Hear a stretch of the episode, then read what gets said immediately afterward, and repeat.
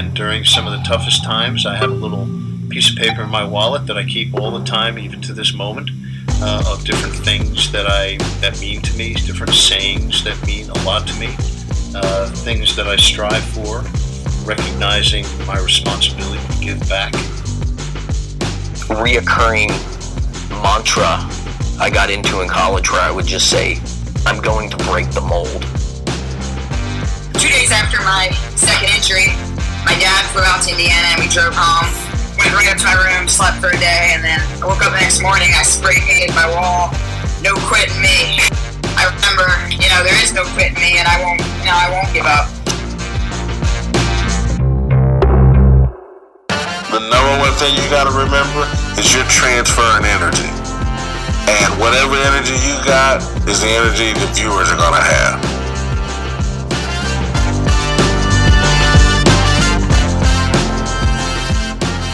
You are listening to Intentional Performers with Brian Levinson, where we talk with experts of craft about their journey and what they have intentionally done to be their best self. As we talk with them, the hope is that we uncover intentional gems that you can use in your life. Now, let's kick it over to Brian to introduce this week's guest.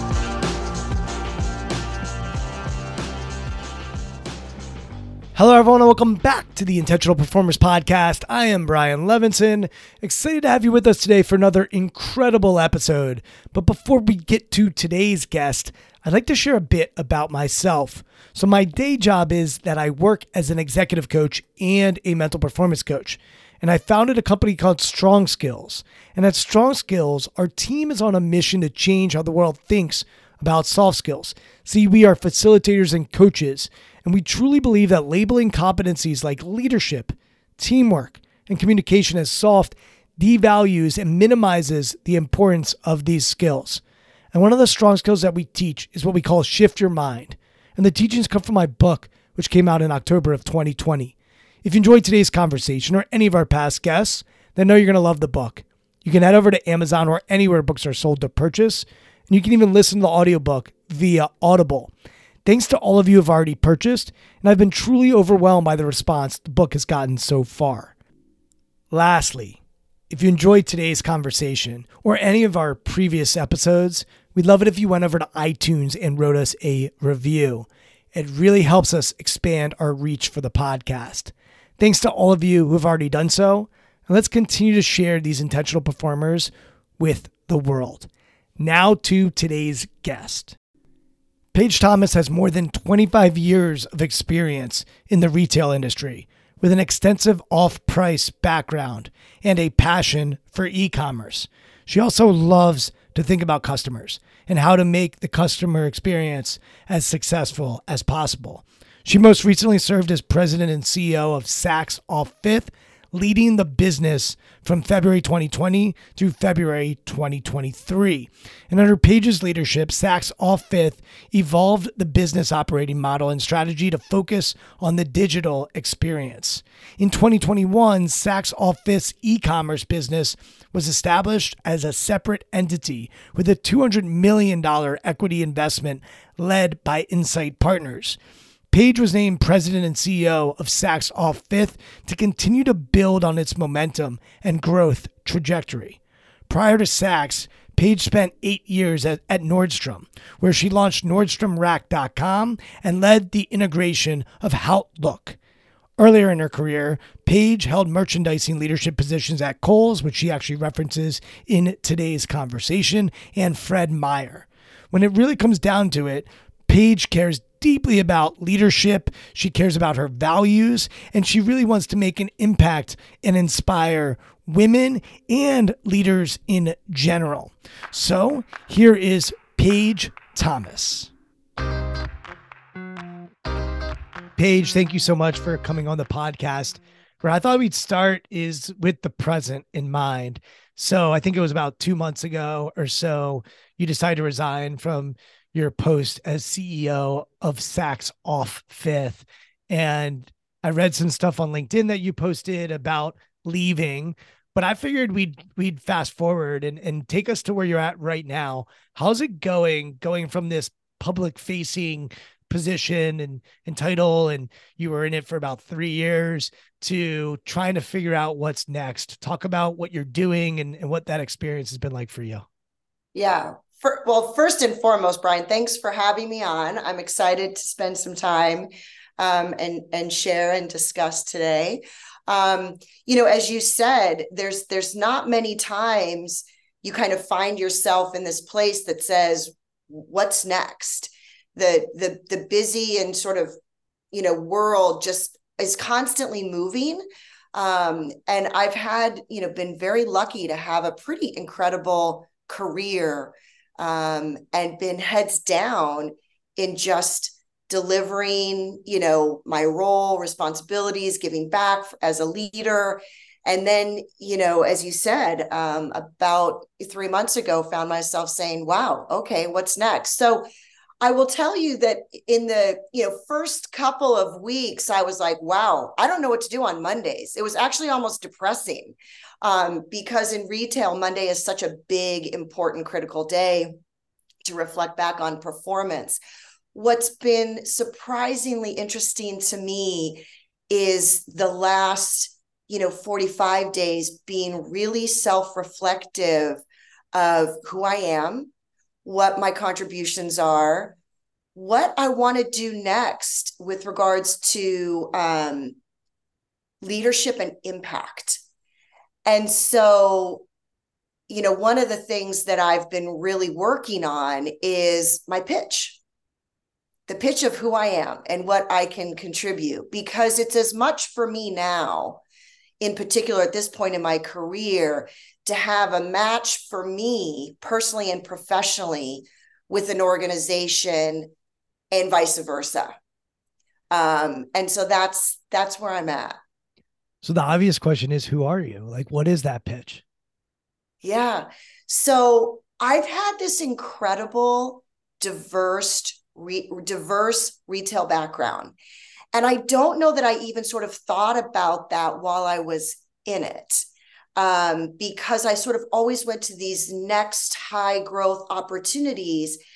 And so what I've found is who I am is this really diverse retailer that loves to drive growth and has an incredible proven track record and said maybe a little bit differently is that I'm not this traditional path that I went down one lane and stayed in it.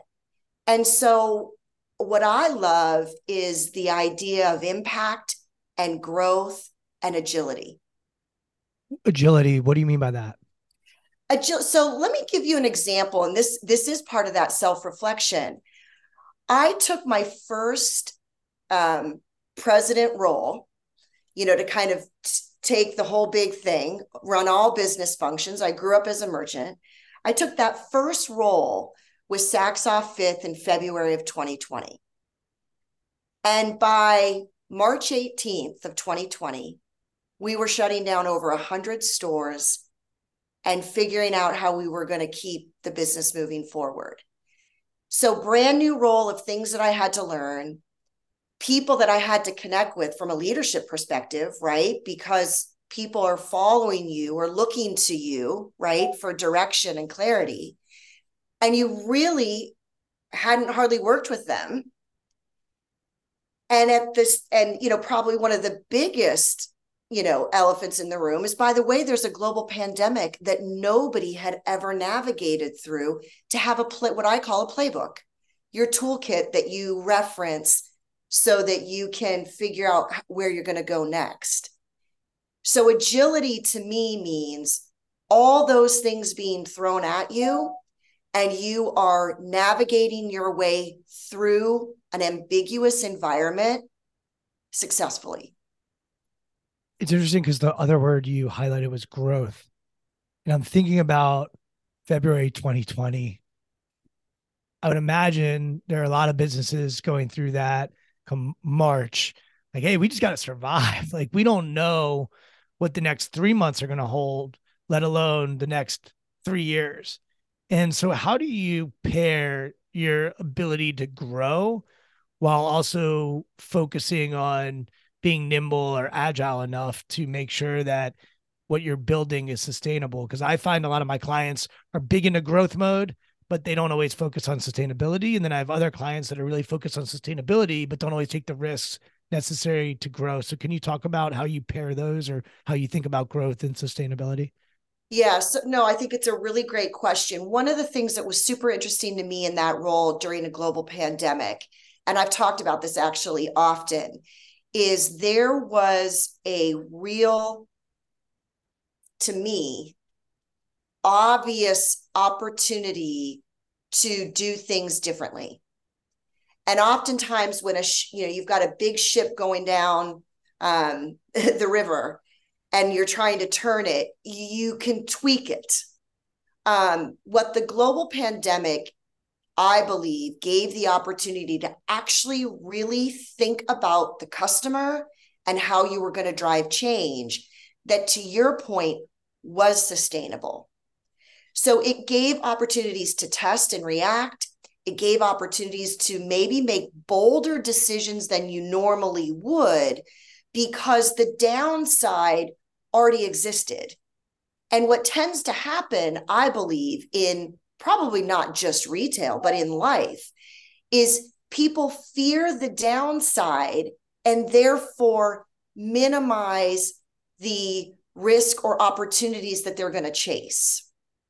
And for me, the reason this connects to growth for me is I've had some pretty unbelievable opportunities, and I'll use Kohl's as one of the examples culturally, what I loved about that organization is that we used to have this mantra that said, nobody could say this is how we did it because we were doing things that had never been done before.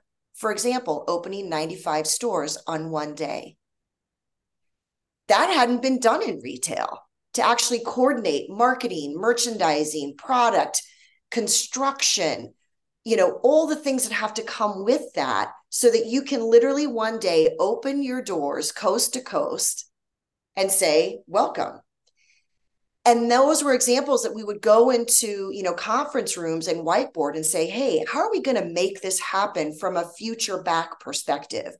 So while I said I didn't have a toolkit going into the global pandemic, I searched sort of in my toolkit to say, what are things that we've done in the past that we hadn't done before and how did we solve the complex problem and how did we think about it in a sustainable growing way so that when the doors open up again the stores we could be proud and drive growth that was sustainable so you had to model all those things and for sure how were we going to drive growth as much as possible in an e-commerce business which was the only way people could shop yeah, and you mentioned e-commerce. So Saks Off Fifth, for those that are not aware, they have their online website, which is saksoff5th.com. But then they also are in more than 100 stores across the US and Canada where they're selling um, their their fashion in, into other stores. And as someone who's definitely not very fashion conscious, uh, I am curious about retail. And obviously, it's an interesting time in the world when you're talking about Kohl's opening up 95 stores in a day. I would imagine a lot of retail companies are not doing stuff like that um, in 2023. Uh, can you talk a little bit about retail and does retail? Do you think of retail companies as companies that need to be thinking about more survival or need to be thinking about growth so that they can survive and and how we sort of pair together what you were just talking about from a sort of high level view like how do you how do you see retail in the next 5 10 15 20 years yeah it's a, it's a wonderful question and and so relevant honestly for me right now because this co- connects back to who am i and what organization do I want to be a part of and how do I think about it? And so when I think about retail today, it is a challenging industry. And what makes it challenging is that the, you know, the accessibility to product at amazing prices is really at consumers' fingertips. And you could use, you know, from the obvious you know amazon of the world that has come in and changed everyone's life completely um, to large retail to very unique um, forms of retail. And so the way that I think about retail today is it's absolutely critical that you have a unique differentiation. It has become commoditized and so accessible to customers that if you aren't really clear on who your customer is and what pain points you're trying to solve for them, I think it becomes very difficult to succeed. Ironically, I've, you know, in the last month because it's the it's the quarterly end, it's first quarter end for most retailers. So there's a bunch of analyst reports out there. And Brian, that's what's been really, really clear. Those that are winning are speaking very much about their customers, how they're driving engagement to their customers through e-commerce and digital platforms from a mobile app to you know in-store experiences. Um, that is super critical. But the market is winning. You can't be bland it's interesting I, if i think about my area i live in bethesda maryland and we've got some high end retail shops. And a lot of what's going in now are these online brands that then are going to retail. I think of Bonobos, for example, um, as doing that. And they're a whole different story for another day. But um, like I'm wearing a Vuori t shirt and I find their stuff to just be really comfortable. And yet they have two different types of sweatpants that I own. And one of them are like the most comfortable pants I own. And the other is pretty comfortable. And when I go on their website, I can't uh, distinguish between the one that is the most comfortable pants and the one that's not. And so I'm excited they're actually opening up a store in Bethesda and I'm going to go and I'm going to feel it. And I'm going to know and feel that experience. And so that's how I'm sort of thinking about that's a differentiator for me to be able to feel the product um, is something I can't do online as of yet. Is that sort of what you're thinking about when it comes to differentiations in the brand that then you need the retail store to uh, create an experience for me that I then um, want to go there and feel it and touch it and and and feel good. Correct. Yeah, two things resonated, and I know we don't want to have a Vuori um, podcast. Their stuff I, is awesome, and they're not sponsored. But I gotta take one, I gotta take one minute because you know uh, in my Nordstrom experience, we we launched them at Nordstrom, and you want to talk about a pitch? that the two founders came in and and told their pitch, which was two football players um, that grew up in Southern California as surfers and so they really understood the criticalness of performance and athletic, but wanted the comfort and lifestyle that is inherent in surf brands, right?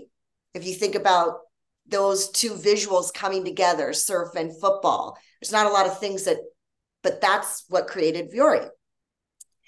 And they um, have skyrocketed in their performance and growth to the exact thing that we were discussing as a unique differentiator. They don't look or act like any other brand. And so they held their own and been committed to sort of their, you know, core competency. Um, and, and they're winning. The, the second thing that resonates is, is exactly I believe, you know, many people will say, is brick and mortar dead? How many articles have we read, is brick and mortar dead? No.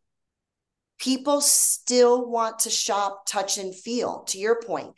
The other interesting fact that many people probably don't know is that in almost every omni retailer, which is stores and online, is the definition of omni, 50 to 60% of the returns from an online purchase come in store. So it's not that the customers don't want to go in store. Otherwise, they why would so many returns go go back in store and many of them do convert. It's it's really you got to think about it with regards to the customer journey. I want to shop when I want, how I want, on my terms. And if you create that opportunity for me, then you actually will do more business by having both. There's no question. I want to go back to you in this transitional time. You wrote on LinkedIn about leaving Saks. cherishing the past while never looking back on what the future will hold with the next endeavor. And then you started our conversation today about not knowing what you're going to do on a Monday. So, how have you been spending your time um, over the last three months? What have you been doing? What has gotten you excited? Take us to this space that you've been in, and and what have you what have you been doing with your time? Yeah. So first, and one of the first things that I needed to do, which I am not good at because of my career trajectory and and I guess my ambition for for drive, um, I really actually took almost the entire month of April off. And so that first month, I was probably anxious, a little unsettled. What was that going to look like? Felt like I needed to, you know, kind of sort of start my outreach and then i got to a place that said you know what? I am i'm actually just going to do me. Um, and so that was really some solid self-reflection time um, on the uh, my kids are all on the west coast. Um, i love to hike and be outdoors. So it gave me some time to be on the west coast between washington and oregon and, and really kind of reflect back to my roots and and what was important. That's that was key for me because as I came back to New York City in the month of May, I've been incredibly productive, incredibly busy, and yet not I'm I'm not in a space that I'm determining exactly what I'm going to do next. And that's what's been interesting. So I've been studying um, retail and brands. As I said, I've been listening to all the calls over the last couple of weeks. There's a few more this week. I've been networking with both people that I trust from a mentorship perspective, along with some of their network. And that's a bit of a rabbit hole. It's super interesting to me, right? The network to the network to the network, and this person introduces you to that person and that person. And that's been really interesting to me that there is a much broader retail world than probably I have um, really thought about. And that's important for me right now in this in this phase to really say what what do I want to do because I've leaned a little bit more on what I call the traditional retail side. And then I think that the you know the the final thing I've been doing is like I said, really refining my my pitch and looking at the one thing I probably didn't say, I've been really looking at leaders and what their career path was and what has defined them, in particular, probably some female leaders. And so that's been interesting where I've been outreaching through my own network to actually just spend time with really strong, powerful female leaders to learn from them and network. Is there one who really stands out and that resonated with you and inspired you? I I don't know that I would say there's just one because I think they all have so many things to offer. Um and you know wanting to be, you know, appropriate to where they're at and the organizations that that they're at as we've been going down this journey of of mentorship. Um, i think it's probably most appropriate to to say that what i'm learning is the you know confidence in yourself and validation for my agility and experiences is actually really valuable in the retail environment and what I think is a continued opportunity, um, particularly for female leaders, is to lift one another up. The story that I often tell, Brian, this might be a, a, a lot of information. The story that I often tell is that males are really good at going on the golf course, sharing their stories, networking, thinking about new opportunities, introducing people to one another because they walk into a boardroom and they see 14 of each other. That doesn't often happen with women. So I relate a lot of my kind of leadership stories to sports. Um, and what happens, and I think of my career as the art of winning. And what happens with females is they have a tendency to walk into a boardroom and they see one seat with a female and they box out. Do you have the visual of that? Right? I'm boxing out because I want that one role. More it's, territorial, more threatened, more much more. I need to protect my turf. Mama, mama bear, probably. Yes. Instead of walking into the boardroom and seeing the other female and your peers and saying, let's go get four of those chairs. How are we going to get that done? And what are we going to do next? So that's probably when you ask me the question about is there anyone in particular female that stands out? No.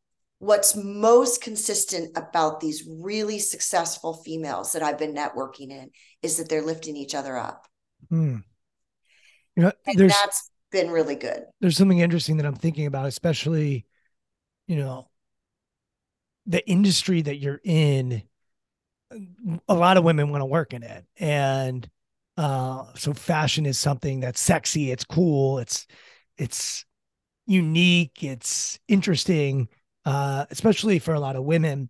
So I'd imagine, especially when you're in a position like what you were in at Saks, you're getting a lot of phone calls from people whose daughter is graduating from college and is interested in working and they want to go to New York City and work.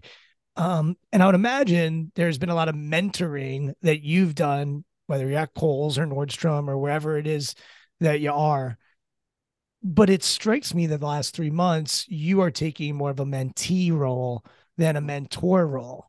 And I'm interested to learn what that's been like for you. Oh, that's that's good. Um I don't know that I saw it that way, but I think your articulation is completely accurate. Um well, two things. One, what's been interesting, everything that you just said has um, happened for me in my career of mentorship and how I think about building a leadership team, how I think about building my starting five, how I think about the role that I should have in, in giving back. Um, that's been absolutely accurate. And what's been interesting in this exit, which I'll, I'll get to your more direct question, is I've had people read, reach out that have said, Can we still stay in touch? And I find that fascinating that they would think that we wouldn't stay in touch, right? And so um, that's given me some uh, kind of my own personal advice to reach out to people to let them know I'm I'm still here and I'm available for you, right?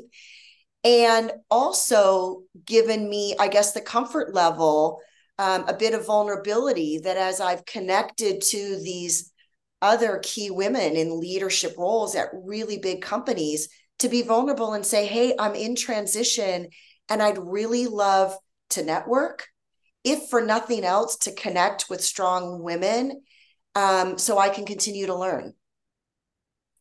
And so maybe vulnerability is a bit of the, the direct answer that playing this role um, because it's not me the one driving the insight or advice or guidance um, that I'm actually asking for it. Yeah. And that opens up a huge, interesting conversation because as you're painting the picture of the boardroom and boxing out, I would imagine vulnerability is often not what people will lean into in that situation because if you're vulnerable to use brene brown's defini- definition it's emotional exposure uh, emotion women there's a whole another can of worms that we could talk about in that but uh, if you're in that space of sort of scarcity rather than abundance and you're thinking there's that one seed i have to protect my turf you're probably not necessarily going to be raising your hand and asking others for help because you're supposed to be the expert in the room and you know you're supposed to know what you're doing. And so for me at least when i've been a mentee uh, or a mentor, there's so many lessons to learn on both sides of that coin. And of course, anyone that's mentored anybody in their life knows that when you mentor someone, you also become the mentee because you start to listen to yourself a little more, you start to get their perspective, and you can go into both of those roles in and out in and out of those roles. But for you, especially in this space right now where for the last three years, you were supposed to have the answers, especially during a critical pandemic and a turbulent time in your industry.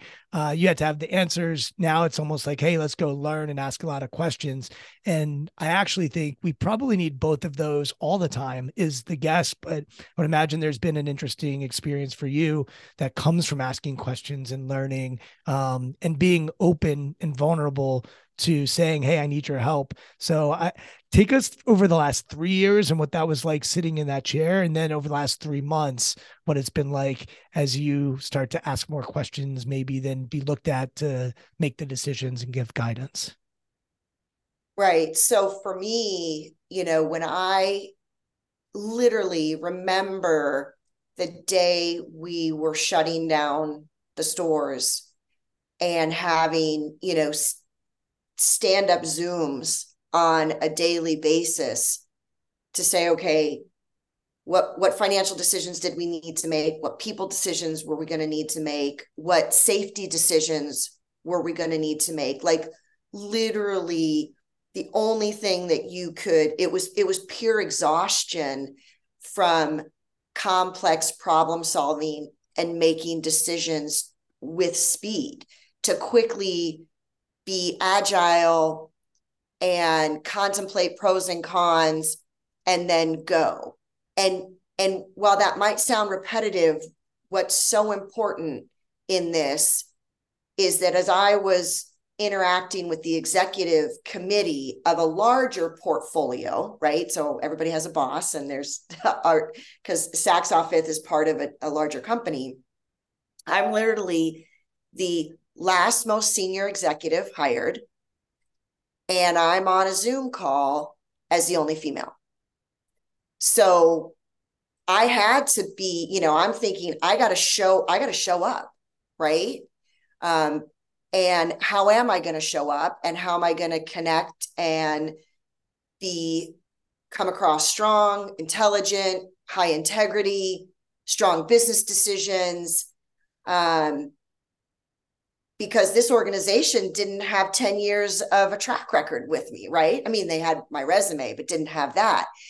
And so there was an incredible amount of pressure for for me personally and professionally when I think back to kind of that that beginning.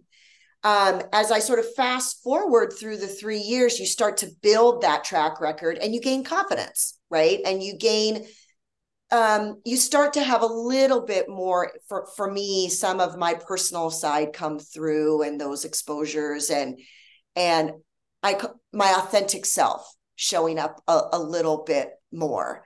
Um, and you get you know you understand who your allies are internally. You continue absolutely lean on your mentors externally. That was the most critical thing for me in my first 6 to 12 months all of my previous mentors were absolutely in my life picking up the phone saying hey how should i think about this?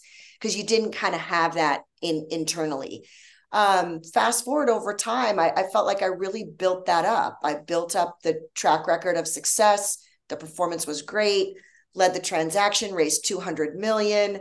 You know we had done we had survived the furlough of individuals. We were hiring everybody back. And then some we were investing in you know capital um, technical roadmaps like we were what i call we were rocking and rolling. Um, and so you get kind of pretty comfortable in your your work and your vision building out the team.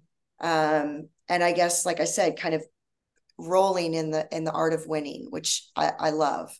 Um, and then life twists and turns, right? Which you don't always know kind of what's right around that that bend. And you know, I think I said it in my uh, LinkedIn. While it was, you know, not a hundred percent what I expected, it was simultaneously I had a lot of clarity in the exit of Saks off Fifth, and and um, it was the right time. And now, when I think about taking that time to really reflect um, and be present with myself is the journey that's sort of gotten me to where I am that is incredibly comfortable and excited for what's next. And I feel like I'm in the driver's seat and I get to choose. Is that a new feeling for you? It's a new feeling of confidence. Yes. Here's how I would say it. I actually, one of the stories I was telling the other day is that when I look back five years ago, as I've been practicing this sort of, you know, I keep referencing it as the pitch. Five years ago, I don't know that I recognized some of my capabilities and um, impact that I brought to organizations. Like I undervalued my experience. And so, as I've sort of gone through, particularly, I'll use the e commerce business as an example. When I joined Saks Off Fifth, I started talking about the e commerce dashboard, and there's all these really important metrics. We call them right KPIs, the most key important metrics. And the t- some of the team members were like, "We're not even looking at this. I don't. I don't know." So the discovery in this journey of three years and where I'm at particularly in the last three months, is I have an incredible experience that I can add to this industry, and I undervalued it in myself. I've always had confidence. It was a different level of confidence that gets me to this place that I'm really comfortable where I'm at. We've had people on the podcast talk about this concept of exploring or exploiting, and that adults tend to get into their career and then they exploit their knowledge. So you gain all this knowledge of retail and the ins and outs of it. And that's what you do. And yet, children, and I know you're a mother of three, children are really great at exploring. And I was with my kids this weekend and they're just exploring nature and exploring life and learning through exploring. And I'm thinking about you as I'm thinking about this concept because perhaps your career up until now has been largely like exploiting your knowledge and your wisdom and perhaps there's times where you even have to be territorial and uh, climb the ladder so to speak and you've been in big corporate organizations and so there does need to be exploitation and it sounds like right now you're enjoying and you're present with this idea of exploring and um, does that capture sort of where you're at as we have this conversation today? Most definitely. What what resonates for me on that too, and, and this is kind of an interesting journey for me in my personal and professional career. I completely agree that there was this sort of heads down, exploiting, growing, right? The the the vision of getting to the next level and the next level and, and what was possible. At the same time, you know, many people have said to me, particularly young talent, how did you do it? How were you a mom of three and balance you know this work life? What's interesting be, for me because my kids are older so i have 27 24 and 22 they actually become pretty independent right as they get older. So when i think about the last let's say 6 to 8 years i've probably done even less exploring the answer that I used to give people so often about how do you balance it is that children actually gave me the greatest perspective. It forced me to be present when I got home from the office to do to have dinner and to do the bath and the reading. And then would I often go back to work late at night? Yes. And then as they grew up and and you know Snapchat and Vine and all these sort of social media, it was like it gave me so much perspective on the real customer lens, right? Because my children are living it, or I'm at a basketball game with other parents. And so the perspective that children and as a mother gave me in retail, I believe kept me closer to customers and exploring. Interestingly enough, though, I don't think that has been the case for me over the last six to eight years because I've been predominantly, you know, heads down in my job. Yeah. Uh, there's something else coming up for me, which is you started this by talking about your getting clarity on your pitch and what you can bring to the table and what you can offer. And in researching you for this conversation, there's this beautiful, uh, I think it was video that showed that at Saks, you all rewarded and acknowledged team members who exemplified the organization's core values. And um, so you were connecting the core values of the company to your people. And as I'm hearing you talk, I'm hearing growth, agility, diversity, all these these words. But what I'm not sure is who are you from a value standpoint? And maybe those are values, but if you were to describe yourself in terms of values and who you are in terms of values, just like Saks has their core values, how would you describe your core values? That's a great question. The the way that I think of myself um, from a core value perspective is I am a really authentic, uh, loyal leader. And what comes with that, that's so critical for me, and this I've been um, pretty transparent as well. Transparent's probably another core value, um, is the importance of diversity and equity. Um, and so when I think about my role as a leader, I've been absolutely described as authentic and trustworthy.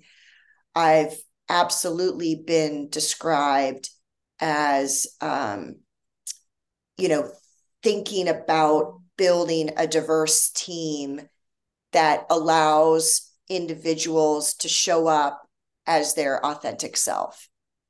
Um, and that I, you know, comes from many, many places in my, you know, sort of, I, I give my parents probably the greatest credit.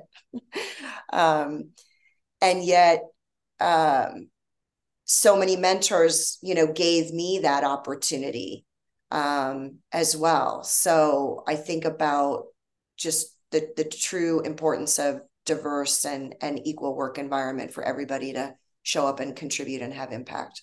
When I've coached clients that are in big corporate entities, they often talk about they can say that their you know values are X or Y, but at the end of the day, like the bottom line is what's going to drive decision making. And uh, I find this look, it's I think it's in every business, but especially in these big organizations, uh, big corporate organizations. You've been in these big corporate organizations, and authentic, loyal, transparent, honest those things are great. But you even said earlier, like, hey, we had to make really hard decisions, especially as the pandemic hit. You know, do you lay people off? What do you do? And I'm curious for you, loyalty. I mean, that that's got to be one that can get in the way for you from sometimes making the decisions that are necessary for the company or you mentioned even a boss or a parent company or whatever it might be how do you still live your values when decisions might be working against those values? So I have I have not well let me just say this. I I actually don't think those things are in conflict. I think that you can ladder them together which is about being transparent that says we are going to furlough people, right? We are going to be transparent and open with regards to where people are at in their career. I always say none of my direct reports were ever surprised by a review because I'm an authentic coach every single day. That doesn't, loyalty doesn't, in my mind, doesn't translate to you're nice, right? And you have, you know, like that you, because you know somebody, you're going to ensure that they have a job for the rest of your life if we use this exact example loyalty to me is the opportunity to be the leader be transparent give people the opportunity for success but it's theirs to own right? I have to be my biggest advocate as does others. And so if i'm transparent and honest then the loyalty actually is very very easy um, because they they they come together and and I haven't found myself in that conflict. What I will say, and this was, you know, this was a really critical space for me early in my career as a mom with three biracial children. Oftentimes, when I was at work, right, you would run into things, people would see me as a white female. And there would be conversations that would not be representative of authentic, diverse, and equitable. And what I found critical to my for me and my core values, which has put me in a different place as a leader as well. I couldn't leave the office and come home and have two different core values, right? They were the same. And that became very clear to me much earlier in who and where I was going to work for and what their values were and how they showed up from a diversity and equity perspective. You mentioned your kids being biracial. What has that taught you about race, especially in our country, and how that plays a role in our society?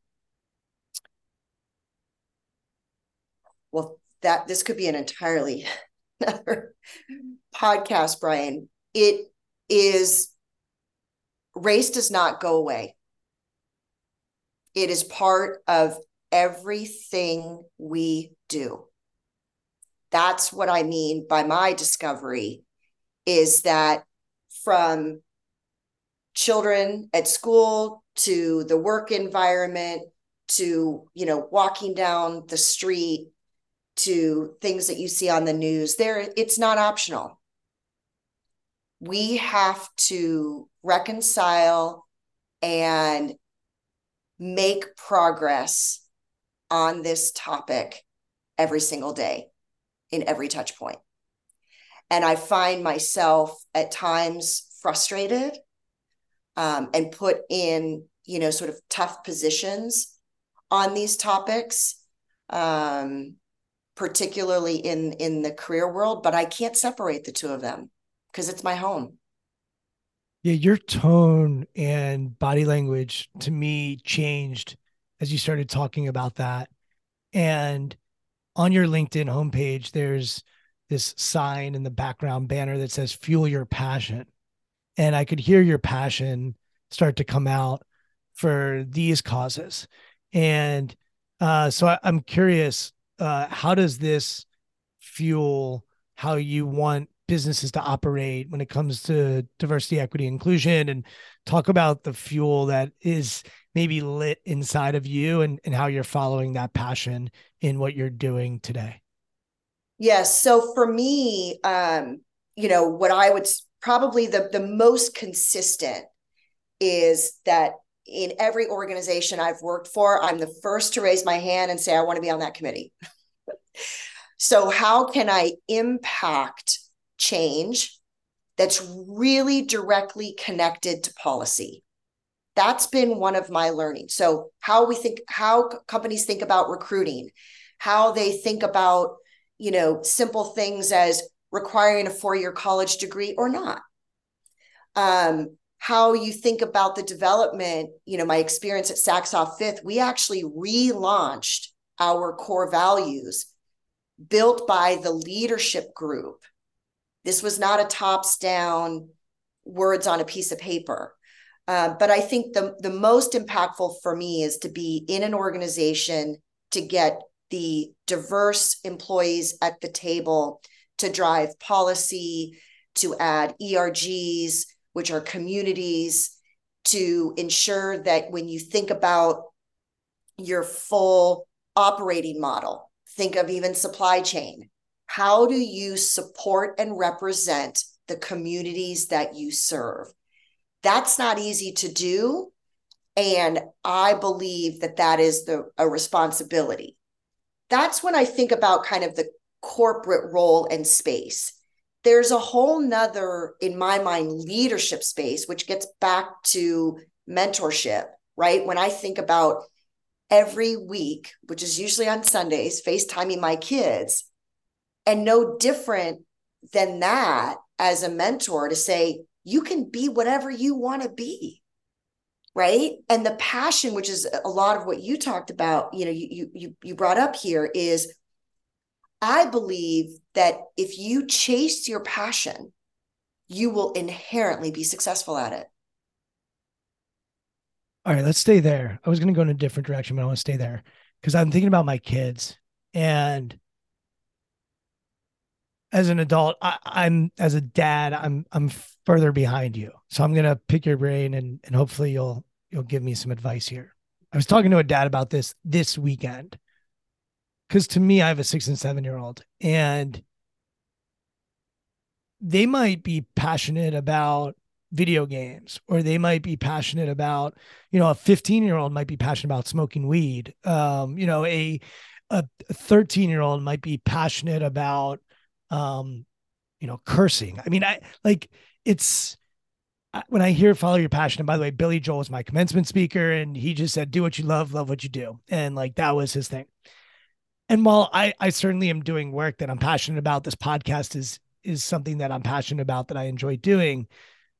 I, I think it's interesting as a parent to think about what's my role in in nurturing their nature and what they are passionate about and by the way, all those things like cannabis is becoming legalized, uh, cursing, maybe they could go on and be a comedian. Uh, you know, uh, video games. There's a whole industry of video games. So certainly those things can be nurtured. But I see this a lot in sports. Like I'll have people say, "Well, my eight-year-old just loves soccer, so we're going to put them in, you know, three day a week soccer practice, and 10, 10 months a year they're going to play soccer, and I'm going to, as long as they're passionate about it, I'm going to help them get to where they want to go." And I'm like, well your eight year old doesn't really know what's good for them. Uh, that's part of your job as a parent is also to tell them hey that's too much or maybe you should have some different experiences and you can explore instead of exploit the soccer. So i'm on a little bit of a rant right now but i want you to just sort of maybe double click on this and share your perspective as a mom um, on how you're nurturing your kids' nature, especially since they are independent now and they have left the nest. And you probably can guide them, but they're going to make their own decisions, both good and bad, that are going to shape how they see the world. How do you think about that when it comes to passion? Yes. So I'm definitely going to sound like a mom here. I'm just putting that I'm put, putting that out there.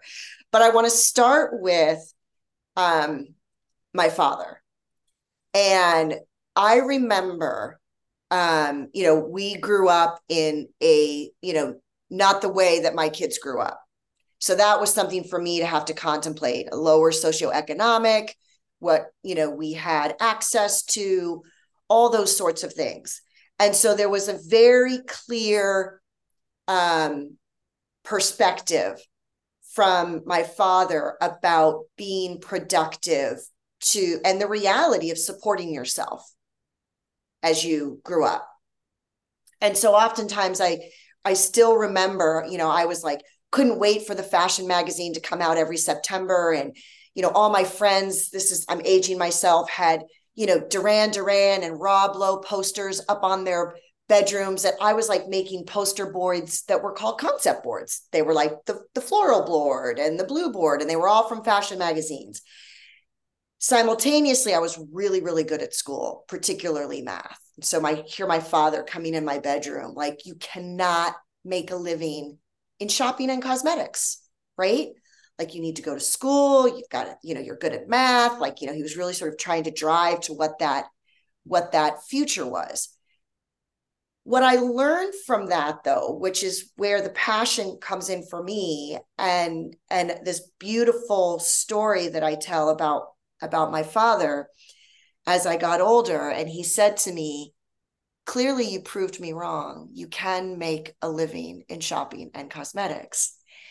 That's where the passion was. But the other component to ensure that you could support yourself, just the reality of being productive is is what has led me specifically with my children and often the conversations that I have with parents. And what I mean by that is for sure, you've touched on it. What is the experiences? How do you force them to explore and try new things? Whether, you know, I said to my kids, you always have to do a summer camp. You always, you know, I need you to, you know, try swimming, whatever it was, just so that you would ensure that they had enough of those experiences. It never was a direct scenario that said, this is what you have to do. The second piece that came into that once they got into high school is that they needed to have their own money. And that was a really good learning. My parents couldn't give me money. So, guess what? I had to work. You will find your passion, particularly when you have to, you're forced to have money. It's the way that society works. This may sound super crazy, but it's like, you want to drive that car? Well, you need gas money. How are you going to get gas money? Many parents will say, here's your gas money. The car doesn't move without gas. So my father taught me very clear be good at what you do and know that you have to support yourself. Is fashion and cosmetics still your passion? 100%. Fashion is still retail, the customer.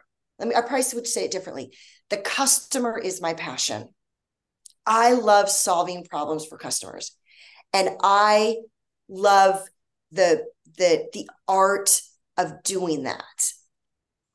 What changed for me in about probably this is a long time ago. Um, I got a really big promotion and I had 17 women reporting to me. That was the biggest career paradigm shift that I had because I was younger than all of them. And I, my second passion, or as much of a passion, because it's how I show up every day, is the art of serving the customer and leading. And I have so much more reward today out of leading than I ever thought was possible.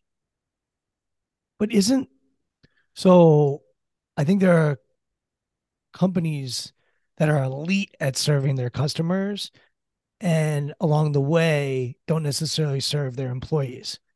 And I would I think there are companies that are elite at serving their employees and are okay with their customers, you know, not always being satisfied. And is do you see those in conflict or do you see them um in harmony together? they are absolutely in conflict with many retailers and many leaders. And this is my clarity. They can't be in conflict for me to be successful. So if I can't lead both, then that's that's my vision. My vision is to lead both. And mm-hmm. that will determine what I do. Yeah, I love that. What gets in the way for companies that force them to to not be able to lead both? Um, I think it's I think it's exactly what you what you were sort of describing. In, it, well, let me just say this. I think in most cases, uh, many leaders believe that serving the customer is a greater priority than serving your organization and your team.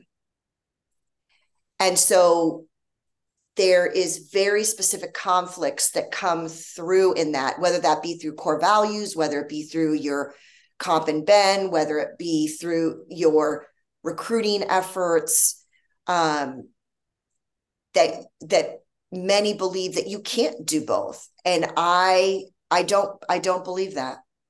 I think it's possible, and I think companies can also go through life cycles of doing it well in harmony. And when there's big customer shifts or right global pandemic created some big shifts as well i think that forced organizations to think about things differently and the choices that they had to make uh, you know senate the laws changing have also put companies in positions to say how are we going to think about that policy um, so they go through changes. And I think how you, that doesn't mean that you have to respond immediately, but I think that you, again, it's about a track record of defining policy that supports the internal and external communities that you serve. Yeah. What does harmony look like for you? Uh, what does it sound like? What does it feel like when both employees and, and customers are being served? Well, you know, I will use um, at at kind of the the height of my sort of winning, uh, I guess, art of winning um, at Saks Off Fifth was 2021. And we had really deployed uh, significant changes. We had established our core values. We had modernized the brand. We had, you know, built and earned resources to fund back into our employees from a compensation benefits package perspective and really setting up our our our DEI. So when I think about the number of those elements coming together and we kicked off our core values which I did did the opening of that what was so wonderful and amazing to me is and I believe that people actually gave me more credit than they should have because I actually think it was the collective group. But I had individuals literally coming up to me to say, Never did I think that I could really be my authentic self in the office. And this was um, vice versa, adding a thousand brands to our assortment offering to serve customers so that they could dress head to toe in the fashion that they wanted. If you didn't have the thousand brands, they couldn't build their closet, right? In, a, in an authentic way. And, you know, individuals, male, female, wearing heels in the office or skirts, didn't matter what their, you know, their gender perspective was, had never in their retail career been able to experience that. Yeah, what do you think of dress codes for companies? This is what I'm saying. If you if you really believe in fashion, that that's when you said, Are you passionate about fashion? Certainly. There's nothing better than going to the office and seeing a killer outfit head to toe. And when somebody is walking down the hallway and they feel good, that's what I'm talking about. Dress codes, I don't, I think, what are dress codes? Dress codes are so people get to show up and feel good. Now, is there a general, you know, professional element you know know your environment and audience that that doesn't change. But for people really to think about their personal brand um it, you know i would i would encourage you know i give the the Saks Off Fifth marketing team an incredible amount of credit credit. If you look at those campaigns over the last 2 years you will see authentic self. Yeah and i saw some of the pictures and it was you're right it, it's sort of diverse. It's um not cookie cutter, uh, all the things that you're talking about. But there's a phrase you keep using over and over again as we start to wind down. I want to make sure I get to it, which is okay. this art of winning. And the word that's sticking out to me is art. And uh, can you expand a little bit about why you're putting art next to winning?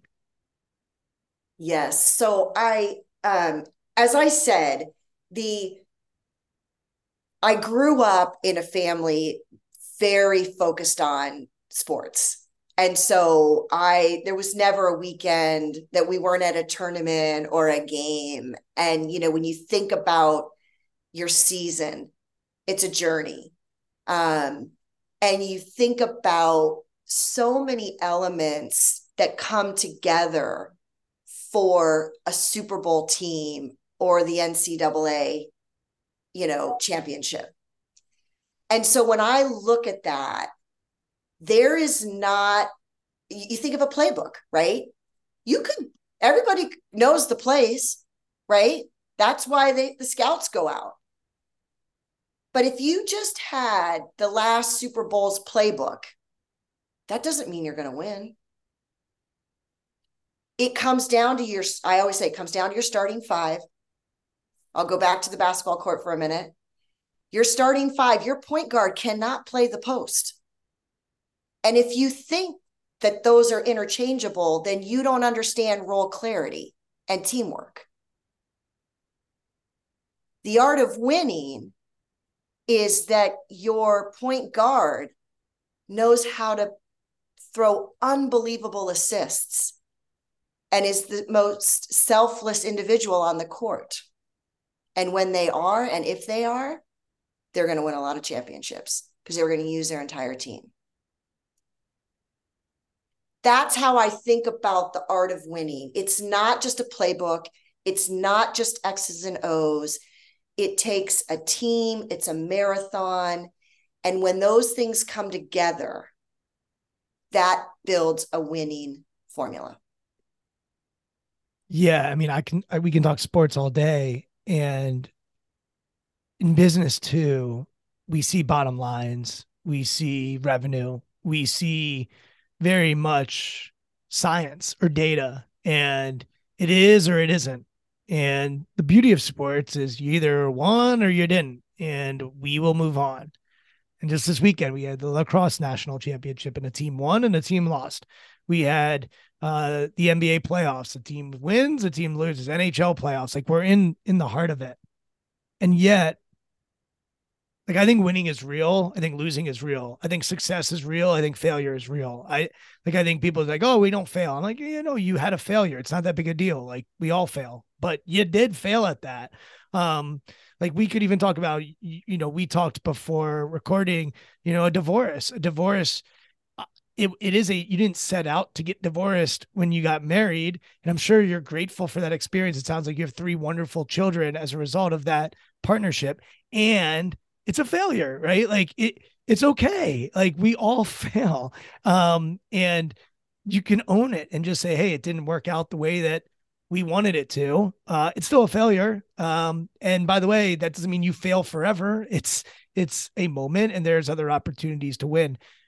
And I've been thinking about this a lot lately when it comes to my own personal success, which is what is winning and what is losing.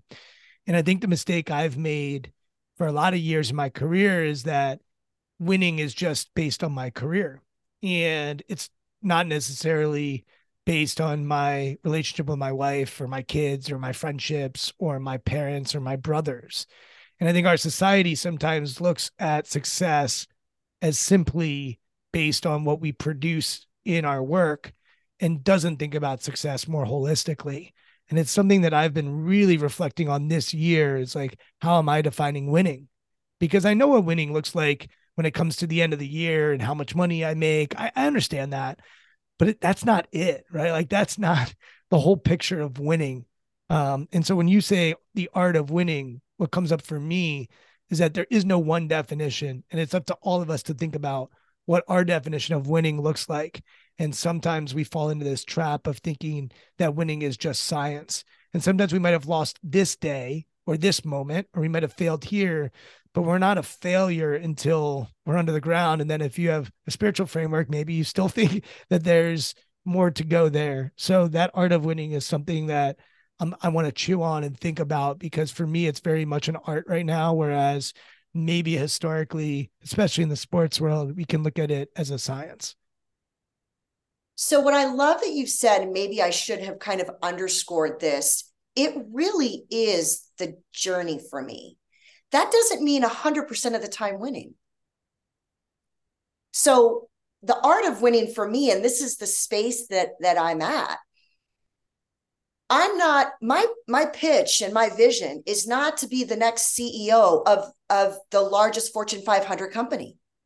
I actually think it's probably something much smaller than that. Because for me, the art of winning is where I'm at. I have three productive children. To your point, I had 26 years of an of a marriage and the future for me is how do i bring my core values my proven track record my leadership skills to have impact and that's the discovery that i'm in now is what does what organization is that and it's probably not the biggest one. I think that's a beautiful place for us to wrap. Paige, I'm grateful we connected. I think you absolutely are authentic. You know, you're honest, you're transparent. I don't know about your loyalty. I've just gotten to know you, but hopefully I'll get to test that uh, in the years to come. And uh, just really appreciate your perspective on where you're at right now. And I think so many people, first of all, I think we're all in transition all the time. So even though it's very clear for you from a resume standpoint that this is some sort of transitional period, we are in constant transition in our life. Uh, but I think there are moments, whether it's having a kid or getting married or graduating from high school or graduating from college or getting a divorce or whatever these things are, these these mile markers, so to speak, that often allow us to step back and have some perspective. And I aim to have that perspective, not needing those big mile markers, but to do them regularly, which is a big part of why I fired up a podcast. I think it forces me to to do this work, which I think helps me be better about where I'm going. Um, so you would definitely have brought that to me. If people want to follow your career and and follow along your journey as you take one more step into whatever direction it might be, where's the best place for people to follow along? I'd say probably the best place is LinkedIn. Um, I haven't been quite as vocal right now, but um, I will. I'm gearing back up to uh, stay connected, and that's the best way to to follow me. Both my, I, I get, I definitely allow some personal and professional to come through on LinkedIn, not just professional. And a lot of times when we do research for the podcast, we, uh, you know, read books, we listen to podcasts, we have uh, video interviews. And so Paige, I, I, scanned her LinkedIn and a lot of the research was done off of your LinkedIn. So I encourage people to follow along there. Um, if people are interested in listening to more of these conversations, you can listen to them at strongskills.co slash podcast. Uh, Kate Luzio is actually the one that introduced the two of us. And so you can listen to her episode with me as well. Uh, and I'm on Twitter and LinkedIn as well at Brian Levenson. A Paige. this was a blast. Excited to see what's next for you uh, and excited to see what step you take today to continue to explore on your journey. Thank you so much, Brian. It was an awesome time. Thank you for listening to Intentional Performers with Brian Levenson. Here is this week's episode gem the answer that I used to give people so often about how do you balance it is that children actually gave me the greatest perspective. It forced me to be present when I got home from the office, to do to have dinner and to do the bath and the reading. And then would I often go back to work late at night? Yes. And then as they grew up and and you know Snapchat and Vine and all these sort of social media, it was like it gave me so much perspective on the real customer lens.